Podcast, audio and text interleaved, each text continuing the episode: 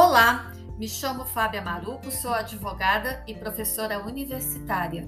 Bem-vindos a mais um episódio do podcast Direito Antenado, espaço para informação sobre tudo do que há de mais relevante na área do direito em uma linguagem acessível e descomplicada. O tema de hoje é a proteção da criança e do adolescente.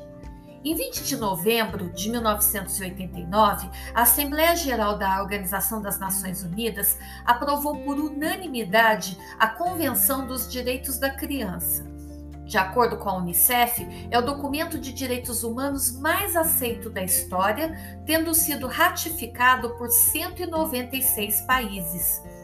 É certo que a referida convenção aprovada na ONU buscou lançar luz sobre as necessidades irrenunciáveis das crianças, reconhecendo que a criança, para o pleno e harmonioso desenvolvimento de sua personalidade, deve crescer no seio da família em um ambiente de felicidade, amor e compreensão. A aprovação da convenção no principal organismo multilateral mundial foi resultado de um processo histórico normativo que se inicia com a Declaração Universal dos Direitos Humanos em 1948, considerado o marco fundacional dos direitos humanos modernos. A Convenção dos Direitos da Criança, em seu artigo 1, dispõe que considera-se como criança todo ser humano com menos de 18 anos de idade, salvo quando, em conformidade com a lei aplicável à criança, a maioridade seja alcançada antes. Essa classificação é importante para demonstrar que o principal documento normativo brasileiro, o Estatuto da Criança e do Adolescente, que define criança como todo ser humano com até 12 anos de idade incompletos e adolescente todo ser humano com 12 anos de idade completos até 18 anos incompletos, está em sintonia com a Convenção isto é, ambos têm como objetivo de proteção os indivíduos com menos de 18 anos. Partindo dessa premissa, o Estatuto da Criança e do Adolescente modifica totalmente o olhar do Estado para os menores de 18 anos.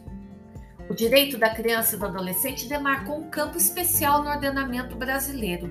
A partir de 1988, crianças e adolescentes são reconhecidos na condição de sujeitos de direitos e não meros objetos de intervenção no mundo adulto a proteção integral às crianças e adolescentes está consagrada nos direitos fundamentais inscritos nos artigos 227 e 228 da Constituição Federal de 1988 e nos artigos 3 e 4 do Estatuto da Criança e do Adolescente.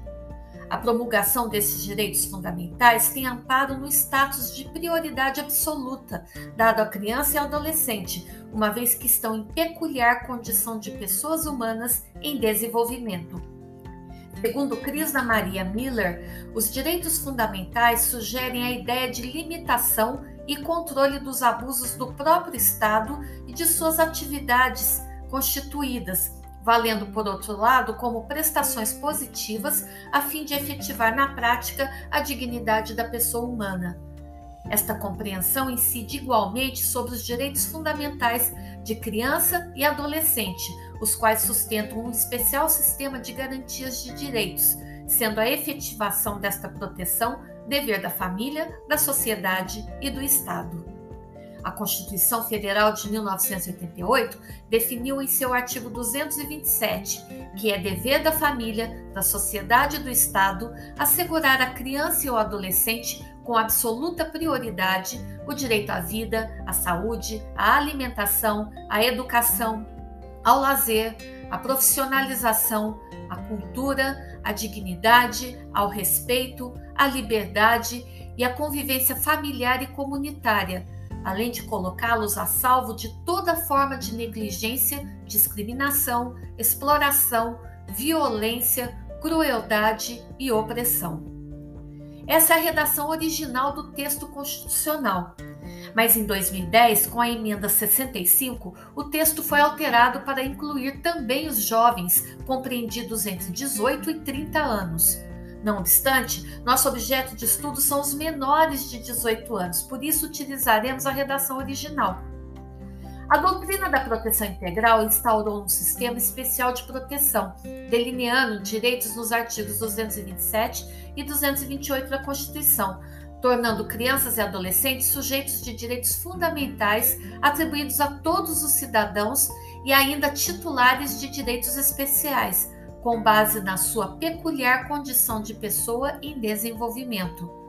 A interferência prática dessa opção constitucional coube à legislação especial, aprovada em 13 de julho de 1990, que é o Estatuto da Criança e do Adolescente. O surgimento de uma legislação que tratasse crianças e adolescentes como sujeitos de direitos era imprescindível, evitando que os preceitos constitucionais fossem reduzidos a meras intenções. Sendo crianças e adolescentes titulares de direitos próprios especiais, em razão de sua condição específica de pessoas em desenvolvimento, tornou-se necessária a existência de uma proteção especializada, diferenciada e integral. A doutrina da proteção integral veio contrapor a doutrina da situação irregular, então vigente e instituída pelo Código de Menores de 1979, onde a criança era vista como um problema social, um risco à estabilidade, às vezes até uma ameaça à ordem social a infância era um mero objeto de intervenção do Estado regulador da propriedade. Assim, a doutrina da situação irregular não atingia a totalidade de crianças e de adolescentes, mas somente destinava-se àqueles que representavam um obstáculo à ordem, considerados como tais os abandonados, expostos, transviados, delinquentes, infratores, vadios, pobres, que recebiam todos do Estado a mesma resposta assistencialista, repressiva e institucionalizante. Por absoluta prioridade, entende-se que na área administrativa, enquanto não existirem creches, escolas, postos de saúde, atendimento preventivo e emergencial às gestantes, dignas moradias e trabalho, não se deverão asfaltar ruas, construir praças, sambódromos, monumentos artísticos, etc., porque a vida, a saúde, o lar, a prevenção de doenças são mais importantes que as obras de concreto, que ficam para demonstrar o poder do governante. Sido exemplificada e apontada a diversidade de atuação na seara da proteção integral, Analisaremos a instituição do Conselho Tutelar e das entidades de atendimento como exemplos de inovação advinda com a doutrina da proteção integral. Positivado no título 5 da Lei 8069-90, o conceito, estrutura e funções do Conselho Tutelar são definidos entre os artigos 131 e 140. O Conselho Tutelar é um órgão municipal permanente e autônomo, não jurisdicional, encarregado pela sociedade de zelar pelo cumprimento dos direitos da criança e do adolescente. O Estatuto da Criança e do Adolescente dispõe que em cada município ou região administrativa haverá pelo menos um conselho tutelar composto de cinco membros eleitos para um mandato de quatro anos, pelo voto direto e facultativo da população local. Assim, as funções do conselheiro tutelar são todas as que relacionam com a proteção da criança e do adolescente, destacando-se entre suas atribuições o atendimento às crianças e adolescentes sempre que seus direitos forem ameaçados ou violados por ação ou omissão da sociedade ou do Estado. Por falta, omissão ou abuso dos pais ou responsáveis em razão de sua conduta. Observada uma dessas hipóteses, o conselheiro tutelar atua em restrita cooperação com outros órgãos públicos, como a Secretaria Municipal de Direitos Humanos, o Ministério Público e o Poder Judiciário.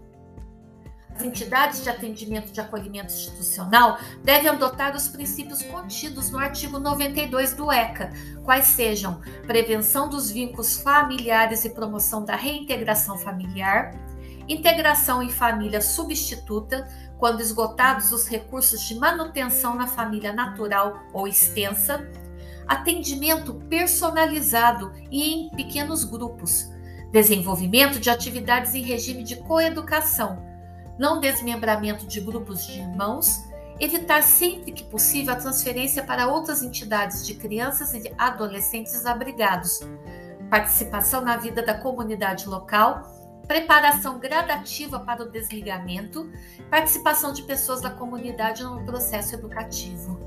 Segundo Fernanda Camargo dos Santos, no artigo A Proteção da Criança e do Adolescente, Dever de Todos, infelizmente sofremos com o aumento diário de adolescentes envolvidos na criminalidade brasileira caracterizada uma fase crucial do desenvolvimento humano, a adolescência tendo em vista ocorrer nessa etapa vários processos relacionados a aquisições cognitivas, emocionais e sociais. Esta fase a propícia para a formação de hábitos e padrões de comportamentos. Nesse momento, exige uma maior permeabilidade às influências do meio, quando o indivíduo começa a tornar-se independente dos pais e a explorar situações variadas com as quais ainda pode não saber lidar muito bem. A falta de estrutura familiar, falta de um projeto de vida, a valorização do ter ao invés do ser, falta de políticas públicas que combatam as desigualdades sociais e o aumento do consumo de drogas são apontados por especialistas como a grande motivação para o envolvimento de adolescentes com o crime. A cada minuto, o universo sombrio do crime conta com um aumento significativo de crianças que deixam a inocência da infância de lado. Meninos e meninas de 11, 12, 13 anos de idade brincam com armas, canivetes e facas, ao invés de carrinhos, bolas e bonecas. O meio familiar, a cada dia que passa, ainda mais desestruturado quando não consegue impor limites ensinar valores e educar para a vida, cede cada vez mais espaço para as drogas. Somado a isto, não possuímos escolas com estruturas suficientes e adequadas para proporcionar educação com qualidade para todos. Programas voltados à cidadania são raros nos estabelecimentos de ensino. Ações culturais, esportivas e artísticas é artigo de luxo. E é justamente toda essa falta que faz a carência de conteúdos para expandir o horizonte dos alunos. Há ainda as intensas transformações físicas e psicológicas. Assim se faz necessário entender a grande importância de garantir políticas públicas que ajudem e protejam os grupos mais vulneráveis com os problemas sociais da atualidade.